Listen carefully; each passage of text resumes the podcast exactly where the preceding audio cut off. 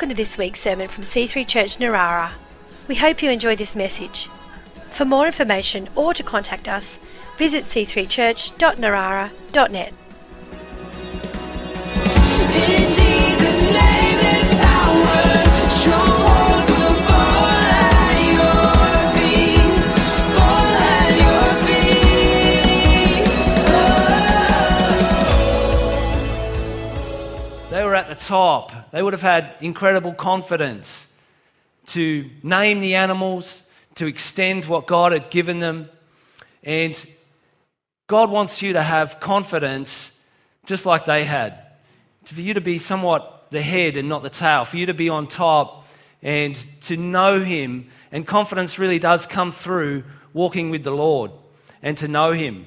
And there's a real freedom in having confidence in God. And I'm not actually speaking about confidence today. That's another freebie for you. How about that? What a start. Two, for free. It's getting good. But something that can erode your confidence in this session, I'm not sure if we've got a screen, but this is session two, and we are going to talk about breaking spiritual bondages.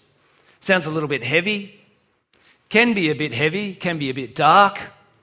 Spiritual bondages, breaking spiritual bondages. And God really, He loves you. He loves you unmeasured love, eternal love, all love. He really loves you. And He wants you to experience all of His freedom. And He has a plan, as we've just mentioned. There's another guy that has a plan too. And we don't want to give him too much mention, but He is the one who doesn't want you to be free. So we're going to talk about how they come, the effects, and then how you can break free. And we're not going to cover everything in the next 20 minutes because the spiritual world is, is large and we don't have enough time. The Bible says that the universe is God's footstool. Now, if the universe is his footstool, the spiritual realm is significantly large. It's really seriously big. So, spiritual bondages, and there's lots of way that people can get stuck in an influence that is dark or an influence that is demonic, an influence of possession, or an influence of oppression. And if you look around, you, it, some of them are obvious. People that deal in the occult, people that get into witchcraft or sorcery or tarot cards or all that stuff. It could be come from uh, a spiritual bondage, could come from uh, unhealthy soul tie, an abusive relationship.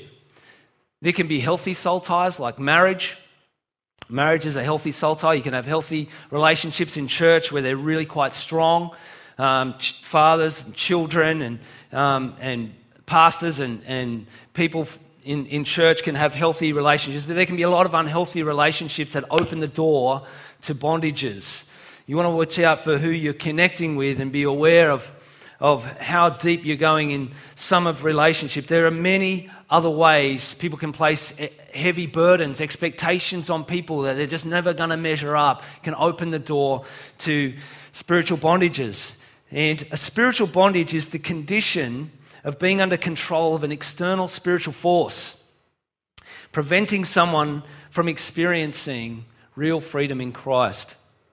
It's like having your arms and legs bound up so you can't function as God naturally designed you to function. A spiritual bondage speaks of being spiritually imprisoned behind bars, come under the sentence of a judge. A spiritual bondage, bondage talks about a position of slavery, which is what sin does, and being captive in subject to someone else's authority.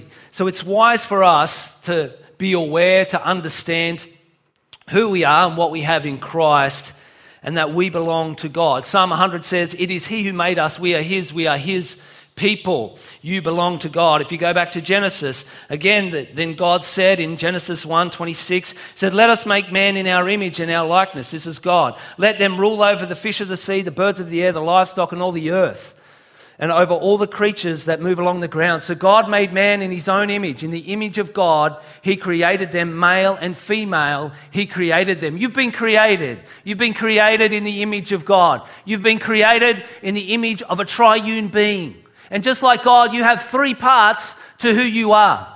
And you need to be aware that there are three bits to you. You have a body, And in there, you have a spirit and you have a soul. You have a heart and emotions and mind. It's all going on in there. And God's original design and intent was this a wonderful ecosystem of parts working together, working in harmony with each other in relationship with Him.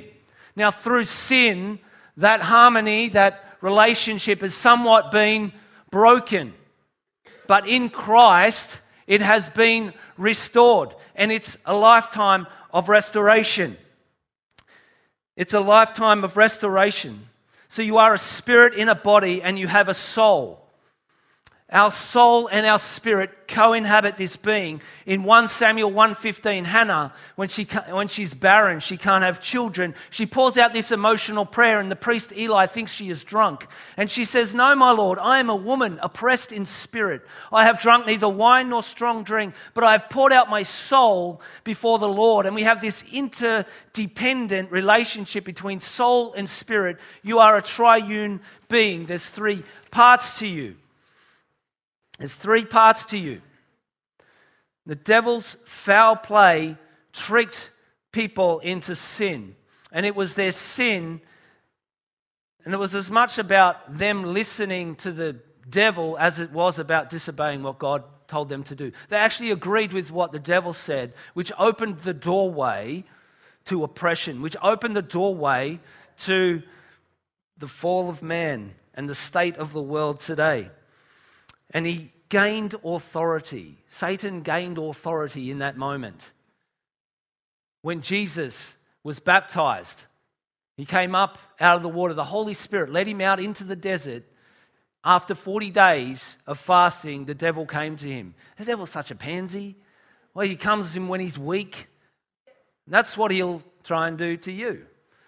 But he comes when he's weak and he tempts him and he tries to offer him all these things. One of the things that he offers him is he says, I give you all, all the kingdoms of the world. I give you all their authority and splendor because it has been given to me.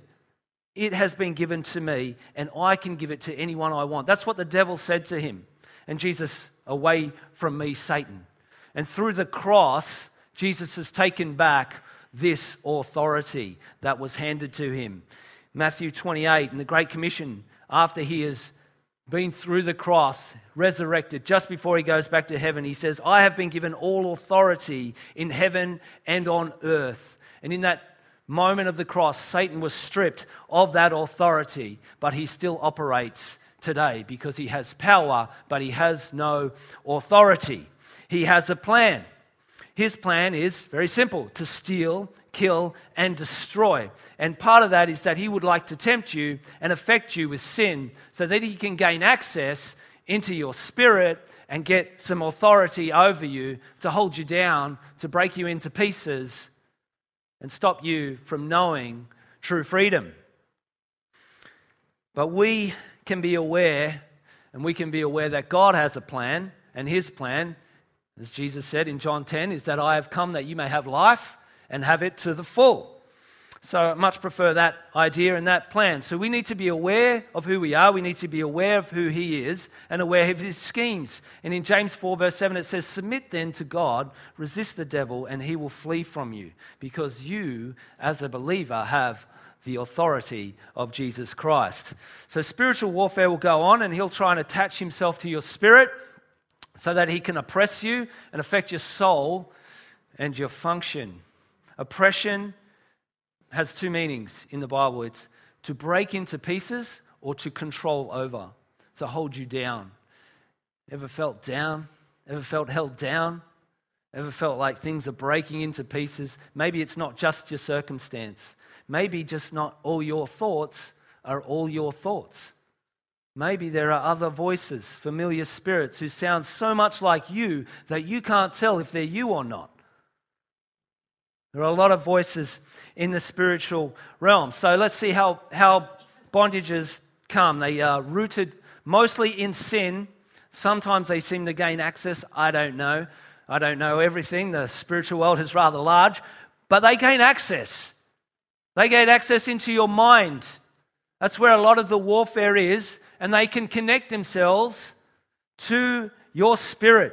And what he will try to do, he will try to get you into sin. And it might not be your sin, It might be the sin of somebody else. It might actually be the sin from someone in your family line that lived 100 years ago. I don't know how that happens, but it does. It's called a generational curse. And if you're suffering from something and you don't know what it is, well, then we've got someone called the Holy Spirit who can answer those deeper questions and speak to you about those things. David is just there, right? He's just there. and then all of a sudden uh, there's a drought. And three and a half years into the drought, he's like, the cattle are dying. The, com- the, the country's going into recession. This is not bad. People are suffering. So he inquires of the Lord. I don't know why it takes three and a half years, but it takes three and a half years. So he inquires of the Lord, Why is this drought here? The Lord says to him, It's because Saul killed the Gibeonites. Saul has been dead for a generation, he's been dead for ages. What? Because what? Because Saul killed the Gibeonites. Well, who are the Gibeonites? Well, when Joshua entered the promised land, he was told to wipe out all the nations because they fought against them, so they fought them back, and because when you fight battles with God, you win. And so the Gibeonites saw them coming through, de- de- de- defeating everyone. The walls of Jericho coming down. They start to hear the stories. They, so they dress up, they put it on. They dress up in old clothes, get some stale food, go out to see um, Joshua and the army coming in, and they pretend that they're someone that they're not. And what their plan is let's get them to sign an agreement with us that they won't kill us and that we can live in the land. So Joshua, without inquiring of the Lord, signs an agreement with the Gibeonites that he's not supposed to do. But he signs this agreement. A few days later, he realizes he's been tricked, but now he has an agreement that he cannot break. He cannot break. This is 400 years before Saul, or 350 odd years before Saul. So there's this agreement. So they have to live in the land. They go against God. So 350 years later, Saul decides, right, let's kill these guys. But when he does that, he invites a curse on the land. He dies, and David lives out the curse. David lives out the curse. Read a story of a guy, he's plagued by death thoughts. He thinks, I'm going to die. Every time he gets on a plane, he's a pastor, he's a, a preacher guy, he's confident. But every time he goes somewhere, every time he gets on a plane, it's like, I'm going to die here. Every time he goes to another city that he doesn't know anyone, it's not even, it's in the same, in the same country. I'm going to die here. He's always, oh, I'm going to die here. For years, he's going to die here. Then his kids, the same thoughts. I'm going to, death thoughts, like death. The spirit of death harassing. So he asks God, What is going on? Why has this thing got access to my brain? Why do I even think like this? The God says back to him, It's because your mother, when she was very young, had a man come and read tarot cards to her. And when that man read tarot cards to her, he cursed her. And when he cursed her, he put a spirit of death on your family. And that's why your father died drowned. That's why he died. So at one o'clock in the morning, he rings his mum. Mum, is this true? His mum starts to weep. Yes, it's true. I didn't want to disappoint him. He was older than me. I surrendered to what he asked me to do. And he read me these tarot cards. And when he read me these tarot cards, they were all curses. They were all, your family's going to suffer, your husband's going to die, this is going to happen. And it's played out in his family ever since. And he's like, Mom, this doesn't have anything to do with him. Her mum. So they renounce that spirit. She repents, and the thoughts leave because he has the authority of Jesus Christ. He has authority. So they might be someone else's sin. It might be your sin. It might be a door has been opened, you don't know where, but God hates sin. He wants you to be free. And we have the authority. Let's go to a passage in Isaiah. When Jesus started his ministry, he turned there. Chris read it last week. I'm just going to look at a couple of things in this. And it says in Isaiah 1, uh, 61, verse 1 to 7 The Spirit of God, the Master, and this is from the message, is on me because God anointed me. He sent me to preach good news to the poor, heal the brokenhearted, announce freedom to all captives, pardon all prisoners, God sent me to announce the year of his grace, a celebration of God's destruction of our enemies, and to comfort all who mourn. To comfort all who mourn. And we know if you read through the Gospels, Jesus is healing the sick, casting out demons, proclaiming God's kingdom. It's the same today. It's the same today. And you have his authority. You have the authority of Jesus on the inside of you. And if you haven't surrendered your life to Christ, then I would encourage you to consider his claims and what he's done and walk in that authority. So there's two things here which I have found to have a crack at me at times. It says, announce freedom to all captives, pardon all prisoners. Captives and prisoners. A captive, as I mentioned, is someone becomes captive through lies and deception. And it's agreement with things that aren't the truth. It's actually agreeing with a lie or something that is not true. Become captive to those thoughts, and it's a perceived reality that's not a truthful reality. And we'll come to that in a minute. Prisoner is someone who's come under sentence from a judge. So let's have a look at a prisoner for a minute. People who have come under sentence from a judge. Matthew 18 21. Peter came to Jesus and asked, Lord, how many times shall I forgive my brother or sister who sins against me? Up to seven times? Like a lot? Or is there a cutoff point where we don't forgive anymore? Jesus answered, I tell you, not seven times, but 77 times. Now, you don't keep a register and a little graph and a little bar graph. All right, we're up to 69. I don't know if I can forgive you anymore. I mean, whoever's like sinning against you that many times, that's a tough relationship. You might need to get some counseling. I don't know. But if you've got a bar graph going with someone, it doesn't mean that. It just means we live in forgiveness. We live under the covenant of grace. We ask God to help us, but where for, just forgiveness flows through us. There's never a time when we, oh, gee, I don't know if I can forgive. Although some things you will need the comforter to help you walk through because some things are beyond your natural ability. But praise God for the grace of the Father. Praise him for his grace. So Jesus answered, I tell you, not seven times, but 77 times. Therefore, the kingdom of heaven is like a king who wanted to settle accounts with his servants. As he began the settlement, a man who owed him 10,000 bags of gold was brought to him. How does someone get in so much debt? Honestly. 10,000 bags of gold back in that time? Are they going to build the temple out of that? Like, what's that? Is just so much gold. That is just so much debt. A man since he was not able to pay fair income. The master ordered that he and his wife and his children and all that he had be sold to repay the debt. You know, this is our debt before God for sin. That's what that is. At this, the servant fell on his knees before him. Be patient with me, he begged, and I will pay back everything. The servant's master took pity on him, cancelled the debt, and let him go. Oh, so gracious. But then the servant went out. He found one of his fellow servants who owed him a hundred silver coins. He grabbed him, began to choke him. Pay back what you owe me, he demanded. His fellow servant fell to his knees and begged, Be patient with me and I will pay it back. But he refused. Instead, he went off and had the man thrown into prison until he could pay the debt. When the other servants saw what had happened, they were outraged and they went and told their master everything that had happened. Then the master called the servant in. You wicked servant, he said, I cancelled all that debt of yours because you begged me to. Shouldn't you have had mercy on your fellow servant, just as I had on you? In anger, his master handed him over to the jailers to be tortured until he should pay back all he owed. This is how my heavenly Father will treat each of you unless you forgive your brother or your sister from your heart. Pretty solid passage of scripture. You glad you came to church this morning? Hey? It's all right, comes with a smile, and that one's for free.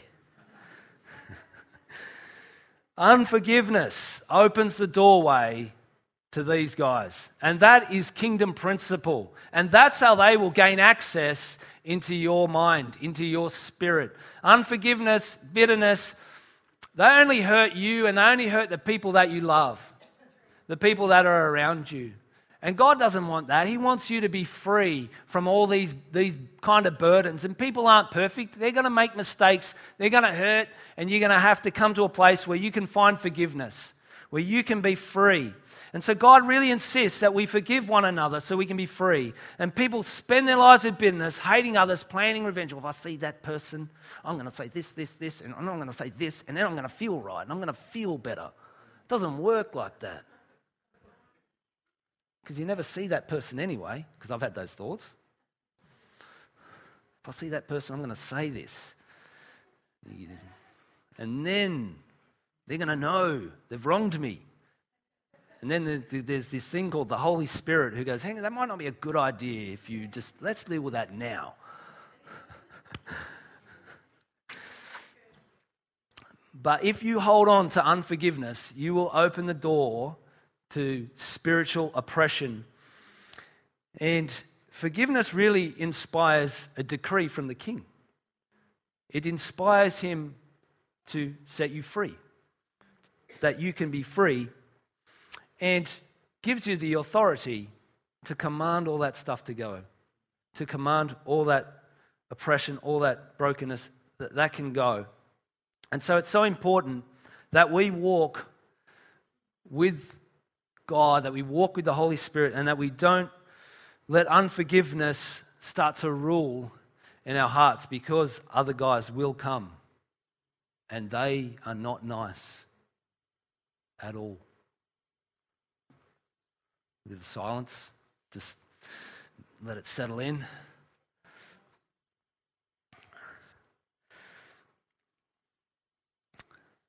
Let me read you a story.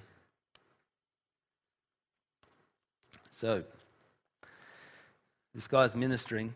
He says, After I finished my final session, two young girls came up to me for prayer. I could see the misery afflicting these young women.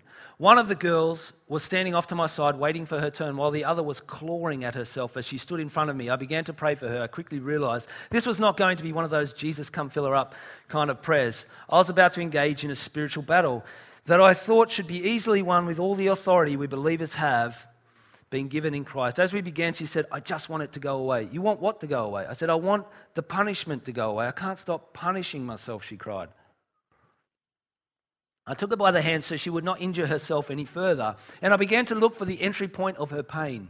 I could feel the Holy Spirit urging me to walk her through the process of loving herself, so I had her repeat after me, I love myself. At first, my words fell on hollow ears. She just trembled in front of me at the thought of repeating those words. A lot of time passed before she broke through the barrier of shame. Finally, she whispered, I love myself. We continued this process for a while. When, then I decided it was time for her to ask why she was punishing herself. She explained that she had given herself away to a guy who she thought she loved her. Shortly after that experience, he was gone, and she was left all alone with the shame of losing her innocence to a liar. The humiliation of losing her innocence deceitfully was more than she could take. The thought of what she had done plagued her like an incessant nightmare. The very thought of her ex boyfriend sent her into a rage. Unable to escape the shame, she began to punish herself by getting with other men and several, several other men.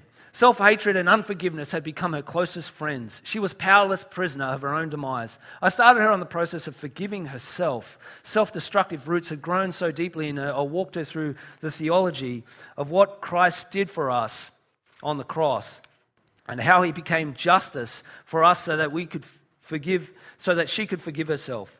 Then I had asked, Uh, then I had her ask Jesus how he sees the man who stole her innocence from her. Jesus showed her that he loves the man but grieves over him. Then she was able to feel God's compassion for her ex boyfriend and forgive him. Finally, she broke the partnership that she had made with the punisher, the torturer, as Jesus drove that spirit out of her. Surprisingly, both girls that night had the same issue. Unforgiveness had enslaved their souls, and the punisher had become their prison guard. They had been bound by the regrets of the past, but they were freed that night, and God restored them. So, not all your thoughts are your thoughts. And you don't have to stay with those thoughts or with those behaviors. And so, unforgiveness, forgiveness, is just such a vital part of the cross. Such a vital part of the cross. When I first came to Christ, when I first discovered that He loved me so many years ago. It took me about, I was about eight years to actually come to a point where I realized I had to need, I had to forgive myself because of the destructive lifestyle that I'd lived before I became a Christian. And the, the shame and the, the torturers, the voices, and they're voices like this. They're voices like, You're not worth very much. You can't do that. What do you think you're going to do? Just rattling around your brain. Where did that come from? That's, oh, well, that's me. And what it does, it causes people to live without confidence in God. But you know, when you walk in truth, your reality and those things is changed. All right, let's move on to captives. Captives are people that get trapped through lies and deception. The war has worn them down. They become a prisoner of war, and their agreement lines up with mostly words. Words that other people speak, or words in their thoughts that open doors. Proverbs 18:21, death and life are in the power of the tongue. And so there's words that are spoken and often a reaction to pain that can be received. Words that are negative and destructive, filled with anger, can release darkness or demonic spirits into your mind, into your world. Words spoken by parents or teachers, authority figures, spiritual leaders can carry great impact. Not that long ago, I said something to Ruth, like my little Ruth, not the pastor Ruth. She uh, seems to spill milk a bit.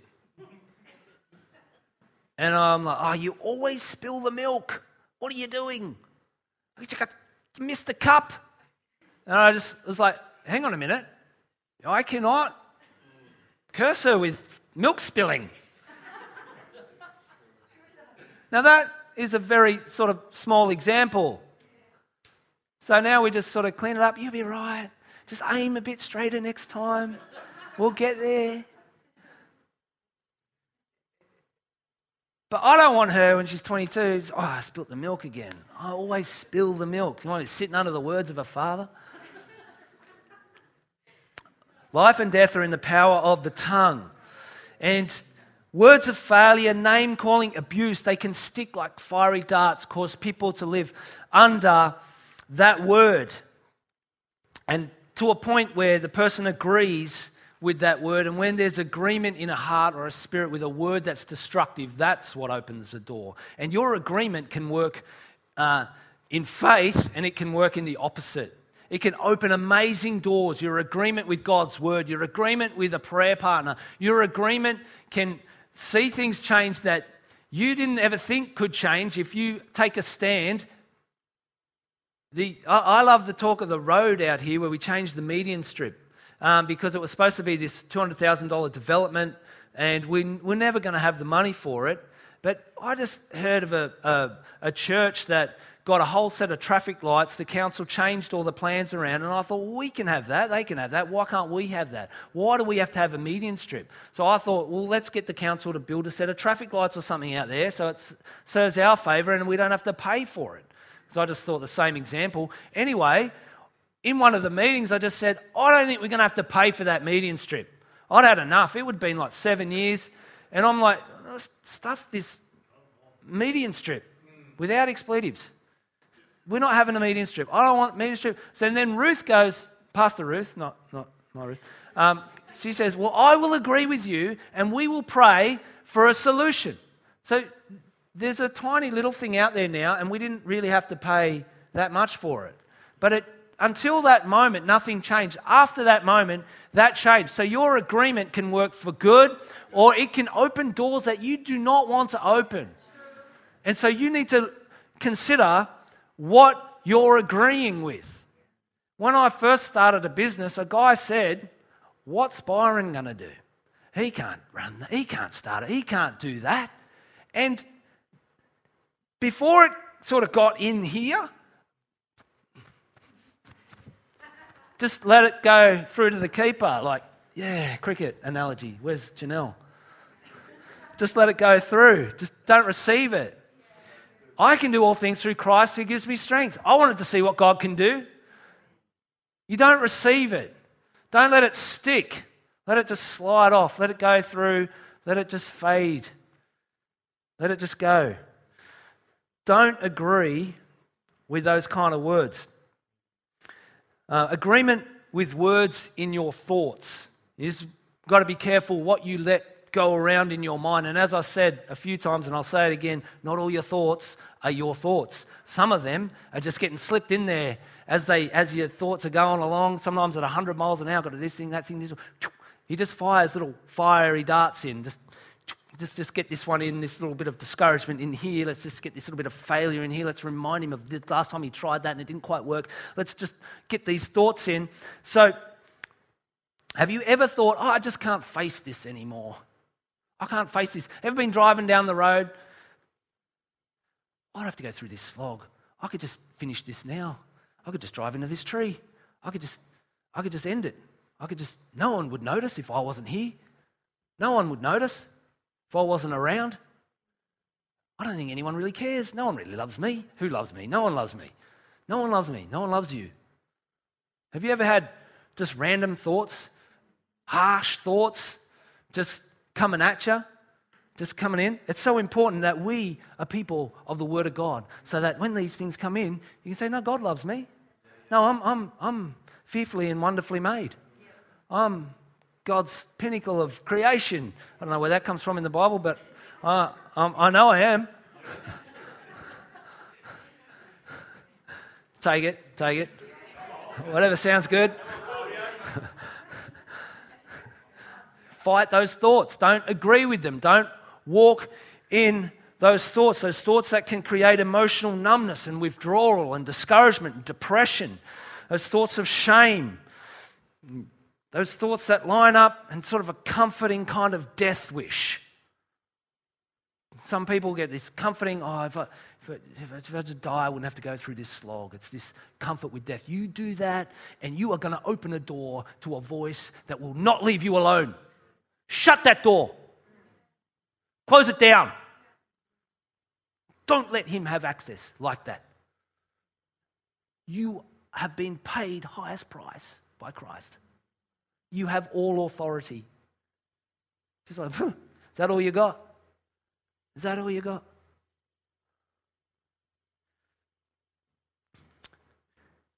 Moses, when all the people are complaining, he says, Why have you brought tr- this trouble on your servant?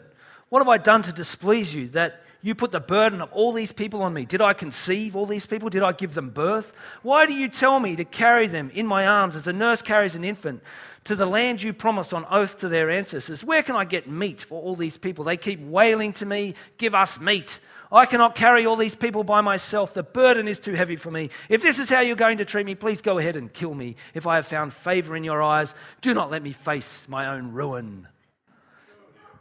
God gets really angry and he gives them so much meat that it goes rotten. He has a big vent, and then God actually sorts him out and gives him a heap of leaders after that to help him carry the burden. There's always a solution. You're never that alone. So you don't, know, you don't want to agree with those kind of thoughts because you're just going to set up an agreement with that guy to speak those things into your mind and oppress you and harass you. And when they get in, yes, their, their steal, kill, and destroy thing is very real. It's, it's break you into pieces or hold you down so that you cannot function in the plans God has for you. Thank you, Jono. It's great. Great scripture. The plans God has for you. Let me read you another story. All right, let's start about here. It was early Sunday morning. The worship team was taking us on a Holy Spirit journey. Sitting in front row, I felt compelled to begin walking among the congregation and blessing them. The sanctuary was full of people standing and singing, completely lost in worship. I slowly moved in and out of the crowd, trying not to disturb anyone while I gently touched and blessed people. About halfway through the crowd, I noticed an elderly couple worshiping directly in front of me. They had been members of our church for over 30 years. I came up behind them and lightly laid my hands on their shoulders. They turned their heads towards me to see who, who was touching me. We smiled as our eyes met, and they continued to worship. But something strange happened when I put my hands on the wife, Martha. I heard the word suicide in my spirit. Martha was the last person in the world that I thought would have thoughts was struggling with suicide. She was happy and had a reputation as a wise and committed Christian. I decided to take a risk. I leaned over and whispered in her ear, Martha, by any chance are you dealing with suicidal thoughts? She opened her eyes and nodded, acknowledging that she was struggling with suicide. Tears rolled down her weathered cheeks as she leaned over and whispered in my ear, I've been plagued with the thought that I should kill myself for nearly two months. I've never been suicidal in my entire life. I'm a happy and stable person, so I don't know why I'm having these horrible thoughts. Martha, did you go through something painful recently and entertain the thought that you could just die and all the grief would be gone? Her eyes widened and the tone of her voice intensified. Yes, that's right. That's exactly what happened. I was really going through a hard time with one of my grandkids a couple of months ago. The situation was so desperate and it hurt so badly that I said to myself, I could just die in peace and this would all be over. Did the terrible sense that you wanted to take your own life start right after that? Yes she said. Martha, when you chose to embrace death to bring peace, you made a covenant with the spirit of suicide to comfort you. I explained the devil's ministry is to steal, kill, and destroy. Whenever we embrace one of these three elements, that is his ministry, invite demonic spirits to oppress us. I put my arms around her to comfort her. Martha laid her head on my shoulder. How do I get free? Repeat this prayer after me. Jesus, forgive me for making a covenant with the devil by inviting death to comfort me. Thank you that you gave me the Holy Spirit, who is my comforter and my friend. Now repeat this Your spirit of suicide, I break your agreement with you. I no longer want you in my life. The spiritual world is very real and always working in light and in darkness, in freedom and in bondage. And you have the authority of Christ to walk in freedom, to not put up with whatever is oppressing you. And some things you walk through not in an instant. That might take a long time. But if you walk in truth, you will be free. Now, I just want to touch on a couple of things to break bondages, as we've heard in those prayers. First thing is that the anointing breaks bondages. Isaiah 10, verse 27 the yoke shall be destroyed because of the anointing, because of the power of the Holy Spirit working in you. Jesus said in Matthew 11, Take my yoke upon you and learn from me. A yoke is what they would stick on two cows, pretty much, and let's plow the field. And they were controlled by that, and they were given direction by that. And it was heavy. It was a heavy burden for them to carry and tow that thing all the way through the paddock and plow the field. But Jesus says, Here, take that one off. Let's put on my yoke. My yoke is full of life. My yoke is light. It's easy. And it will carry you, it will bring life to you. For I am gentle and humble in heart, and you will find rest for your souls. For my yoke is easy and my burden is light. You've got to know that you can be set free. Connect yourself to Jesus. The second thing is to recognize what is going on. Ask the Holy Spirit, ask Him for His grace, forgive people, forgive yourself. You're going to make some mistakes. It's been done before, it can, it's okay. All right? Pick yourself up, forgive yourself. If you can't, ask Him to give you grace. You know, when there's something like that, if there's something very challenging, there is a deep well of God's grace for you to discover. And the higher, the harder the challenge, the more grace and the deeper the sweetness of that grace that you can discover. Captive thoughts and habits. Understand, recognize these thoughts that aren't yours, and agree with God's word. If you're getting captive to something, you will be released by truth. John 8:32 says, "You will know the truth, and the truth will set you free." The word truth in this scripture means reality. It means reality. You will know the reality of this God and of the reality of Jesus will set you free. And so many of us can just be trapped in a virtual reality. We've just got those goggles on. We just got them wearing them. And they're all covered up. And it's like this virtual reality going on in there.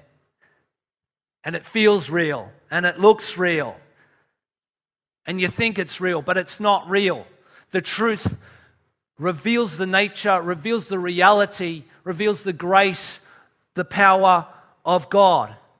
So you need this revealing of truth. And if you walk in truth, it will be revealed to you. If you walk in the scriptures, if you walk in the anointing, if you walk with God, if you seek God with your heart, if you go after Him as you would for treasure, if you go after Him, then you will walk in this truth and this anointing, and those things will go away. Trust me, they will leave. They will leave. The anointing and the truth breaks those things away fear and discouragement and shame and lack of confidence, low self worth. When I first came to church, we had a prophet come. His name was Fergus. Some of you will know Fergus. Fergus has gotten a bit older now, but back then he used to come a lot. I had no idea what a prophet was. I didn't know. A prophet is someone who just knows, can just know you, like read, God reveals them to you, and um, it's like they, they knew you all your life kind of thing. Anyway, this guy was really switched on. And, and I saw him prophesy over Dale and Erin. And he spoke in computer terms over Dale. And I thought, wow, this guy's got it going on. And I'd only been in church for about a year. And in that time, like if you'd asked me to talk to you, it would have just been really quiet. You would have had to come really close because you wouldn't have been able to hear me. And Erin remembers that because she was our youth pastor and she asked me to speak in youth one day and no one heard anything. And I, I shared the best message. It was so powerful. But something happened. It just didn't come out properly. It was really quiet. Powerful message it was. And what it was was this spirit of timidity, of really low self worth. So when I went to share something, because I didn't have worth, because I didn't have any sort of sense of, of, of God's love or, or pinnacle of His creation back then, I, I, I, um, I just was like, I just didn't feel like I was worthy. But anyway, this guy comes in. I think he's not going to say anything. He spoke in computer terms over Dale, but he does not know me. He doesn't know where I've been. And he just stands there, and I stand there, and he stands there, and I'm waiting, and he, he's just standing there. And then he just put his hand right there, and he went, You underestimate your worth. And I didn't even know I underestimated my worth, but I tell you, in my spirit, in that moment, something left.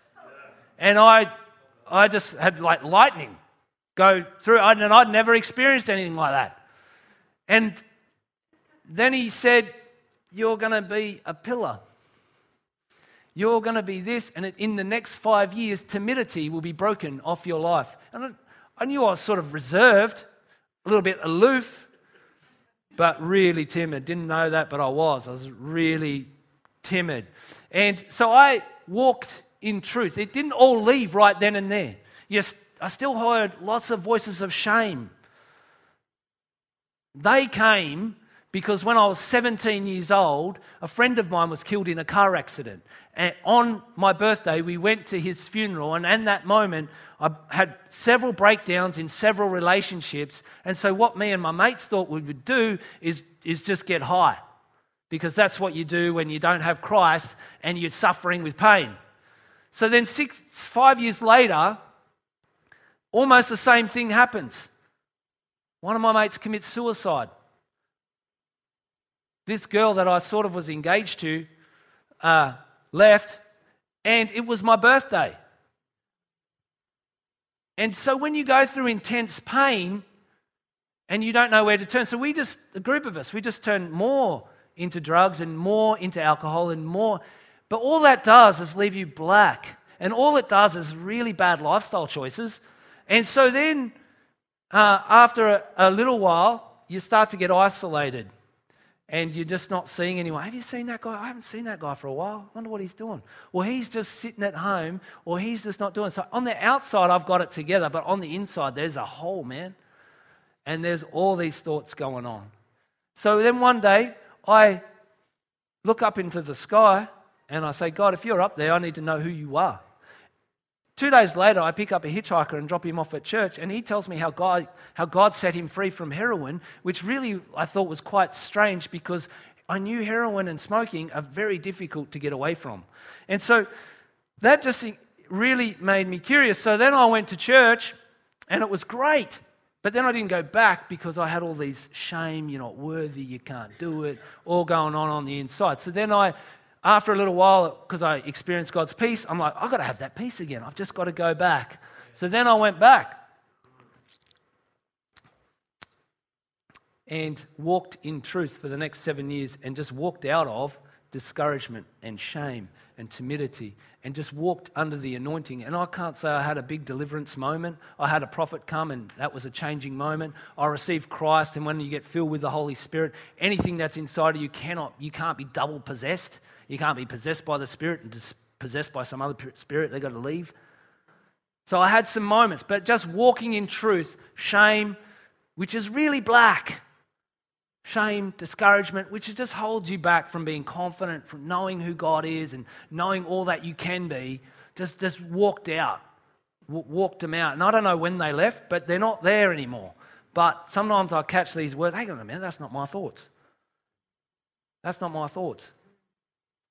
Greater is he who is in me than he that is in the world. Greater is he that is in me. He's, I've got to change my thinking on that one. That guy's trying to get at me. I can sense it. When you look in the mirror, I hate you. I don't like you. Oh, what? It's me. No, greater is he that is in me than he that is in the world. All kinds of different thoughts. So, the third thing I want to say is pray. Set aside time in a quiet atmosphere away from distractions and pray. Let God speak to you. Get a trusted, spiritual, mature person to pray with you and expect God to answer your prayers. Come on, why don't we stand and we'll, we'll close the service. Repent from any sin that may be related and let roots be pulled up. Renounce any bondages, which we can do today. Release forgiveness to others and to yourself and reach out to the Lord with faith to complete freedom and declare the Word of God, declare faith in your life, and continue to meditate on God's Word with passages. Get freedom inside of you.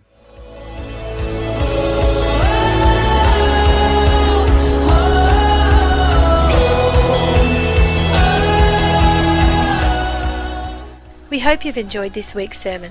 For more information or to contact us, visit c3church.narara.net.